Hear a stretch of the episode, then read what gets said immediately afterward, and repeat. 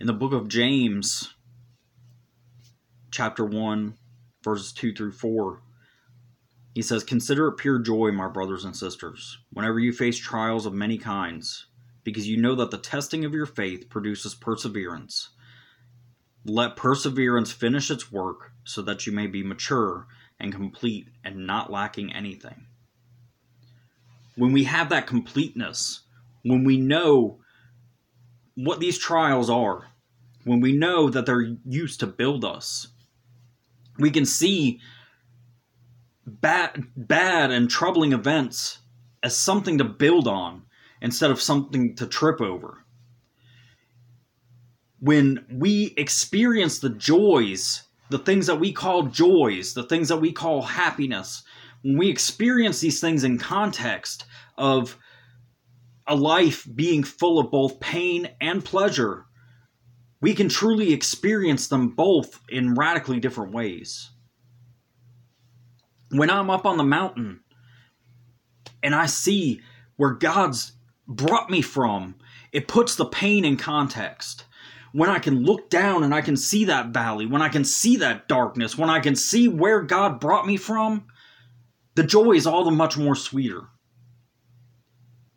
If God placed me on the mountain and just never told me about anything else, eventually I'd want to crawl down in that valley and experience some of that pain because it was different, because it was not what I was used to. Sometimes God shakes us up because He knows that's what we need. Sometimes God shakes us up because we've gotten too complacent and too comfortable where we are.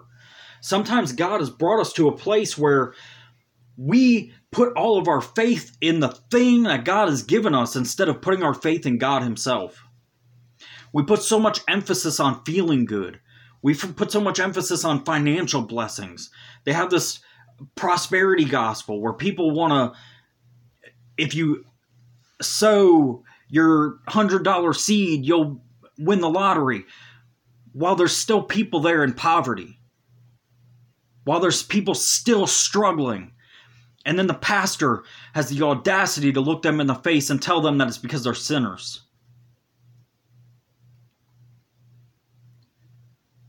Our blessings are not dependent on those things. Jesus says that it, it rains on the just and the unjust. Bad things happen to good people bad things happen to bad people.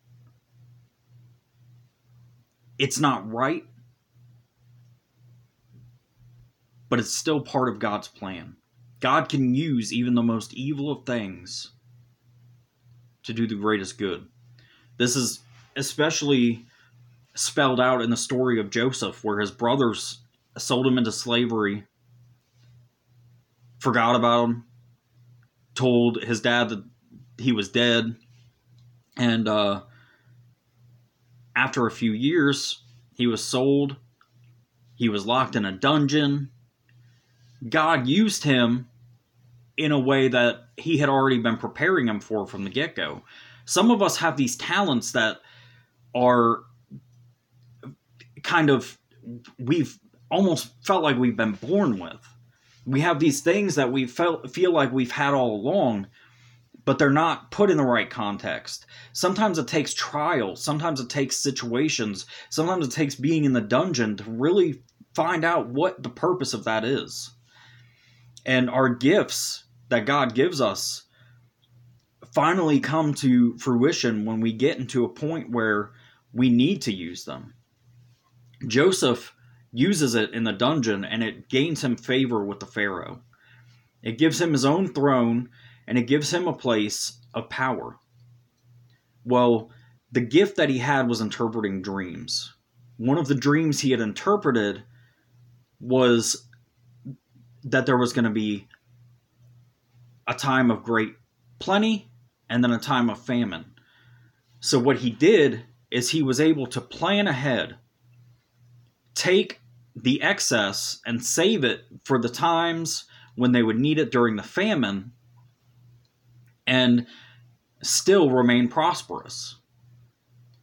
Sometimes God wants us to get into places where we're uncomfortable, But sometimes God wants us to prepare us for something that's even less comfortable. Sometimes He wants us to prepare for a season that we may need what this trial is going to give us. In Joseph's life, what it gave him was the insight to be able to help his people out. It gave him the insight to store up the food, and God was able to use him to not only bring forgiveness to his brothers, but to feed them, to save the nation that cast Joseph out. And in doing this, God is able to use that pain that Joseph experienced in a way that changes lives, not just his life, which it did deeply, but the lives of those around him, the lives of those that persecuted him. This is especially clear in the gospel accounts also. When Jesus was crucified, there was a centurion, a, a Roman soldier, that watched Jesus take his last breath, and he exclaimed, Truly, this is the Son of God. He was one of the people that was there to kill Jesus, and in doing so, in watching the suffering and the struggle of Jesus, he realized that that was the Messiah. Even before Jesus' own disciples realized that, when they were still scattering about because they thought that their hopes and dreams had been crushed, this Roman soldier that was just a few seconds ago laughing at Jesus on the cross knelt at the cross and accepted him for who he was. The thief that was on the cross next to Jesus recognized who he was in his hours of pain because he stayed silent, because he didn't give in to the, the crowds, because he didn't let his self worth be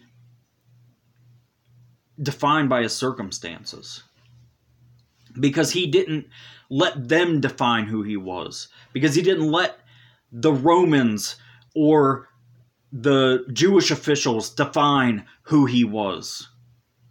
But that's what we do. We sit there and we try to define God. There are things we can know about God, there are things that we can learn about God. But we do not define who God is just because of our understanding of who He is. Just like the circumstances He brings us through don't define us in the sense that we have to be overcome by them, but that we can overcome them through Christ. This is clear in Romans. Paul talks about this exact thing. He says, No, in all things we are more than conquerors through him who loved us. For I am sure that neither death, nor life, nor angels, nor rulers, nor things present, nor things to come, nor powers, nor height, nor depth, nor anything else in all creation will be able to separate us from the love of God in Christ Jesus our Lord. Paul is living in a time where Christianity is persecuted to its fullest. He becomes a martyr for Christianity when just shortly before that, he was going to persecute them himself. He was on his way to go kill a bunch of Christians when Jesus appeared to him. He listened to Jesus' calling, and it changed his circumstances. It changed what he took from his life experiences. He was able to draw on experiences he had had and put them in the context of where Jesus brought him. He was able to look at some of these painful things, his shipwrecks, his imprisonments, his poverty, changes in status, all these things that he experienced, he was able to put into the context of what the biblical narrative says. His joy did not come from outside influence anymore, it came from Jesus himself. When we come to a place where we can use God as our sole joy, God as our bread, God in his provision. We don't have to be defined by these circumstances that we find ourselves in. Because we will find ourselves in these circumstances. We will experience pain. We will experience loss. We will experience hurt. We will come to the point where we feel like we are worthless. This is part of the human condition. But we don't have to stay there. God has given us a way out if we only listen for it. If we put our trust in Him, if we get into His Word and we understand what it is He's trying to tell us, when we listen for that whisper, when we listen for God to answer in unexpected ways, we can learn a lot more. God uses things that we would have never expected him to use to change the world. He used 12 fishermen, tax collectors, the lowest of society, to completely turn the world upside down. He used a traitor from in his midst to carry to put in motion the greatest act of salvation the only effective act of salvation in all of history the reason that there was the resurrection was because there was the crucifixion the reason there was the crucifixion was because of god using something terrible and I know that when I look at this world, sometimes it's when I when I see an event that's bad, I look at it and say, "This is horrible. What is this world coming to? Where is God?" One time, uh, after the hurricane, um, some it was a Sunday, and um, I was at work and people were coming in from church, and he made the statement, "Where is your God now? Where was your God when this was happening?"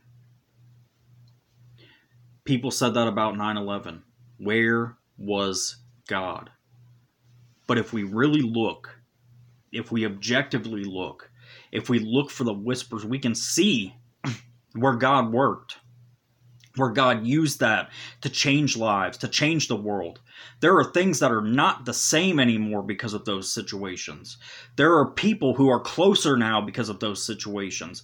There are relationships that have been healed because of those situations. Right now, we're in the, the COVID pandemic. I've seen and I've heard stories of people who have been brought together that never would have been brought together if this hadn't happened. People look at this and they're like, oh, they're trying to persecute the church. They're trying to shut the church down. I've seen churches do things that they would have never done. I've seen drive through communions. I've seen baptisms with water guns. I've seen things that are so revolutionarily different from what we've been doing that God was able to use because of this tragedy. People continue to lose their lives every single day because of this. But people continue to live on and people continue to change because of this as well. The landscape changes, the lives change. There's people that are brought together. God has used all of these negative things to bring about good. The Bible says that that God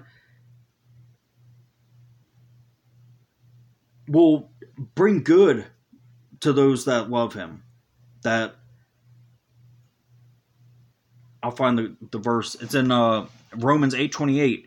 It says, "And we know that in all things God works for the good of those who love him, who have been called according to his purpose."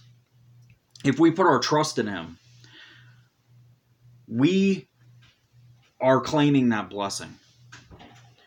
We can either let the bad stay bad in our lives. We can either take that and run with it, or we can let God use it for the good, like Joseph did. We can trust Him in spite of these parts of our reality and have a joy that is deeper than any superficial happiness, any riches, anything that we could possibly gloat over, anything that we normally think of as being good. It says in the Bible that uh,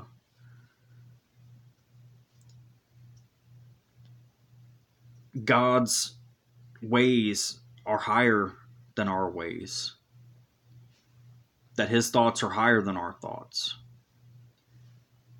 God sees the big picture that we don't see. God sees the things that we miss out on.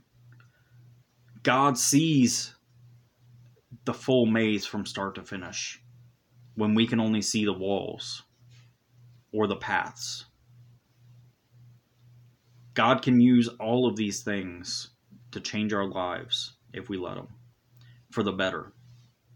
God can help us to turn tragedy into triumph. God can help us to turn uh, our foolish actions into wisdom. God can help us to turn a sinful life into one that is pleasing to God. We only need to trust Him. We only need to follow Him. I want to pray.